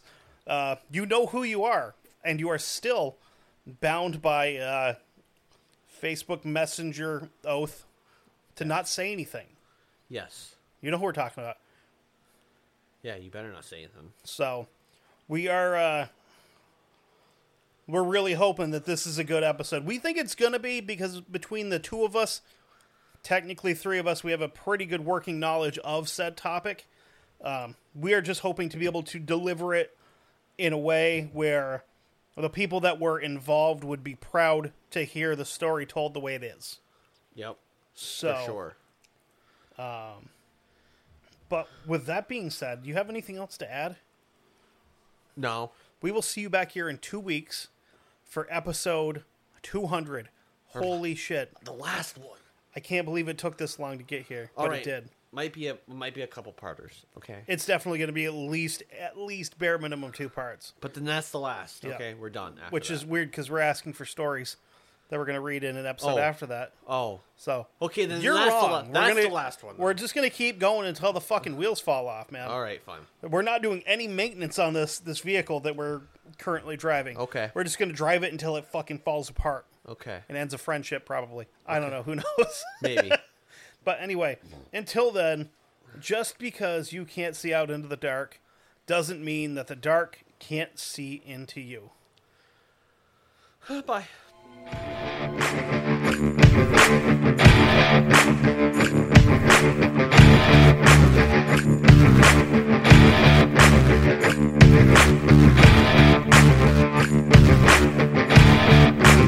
Thank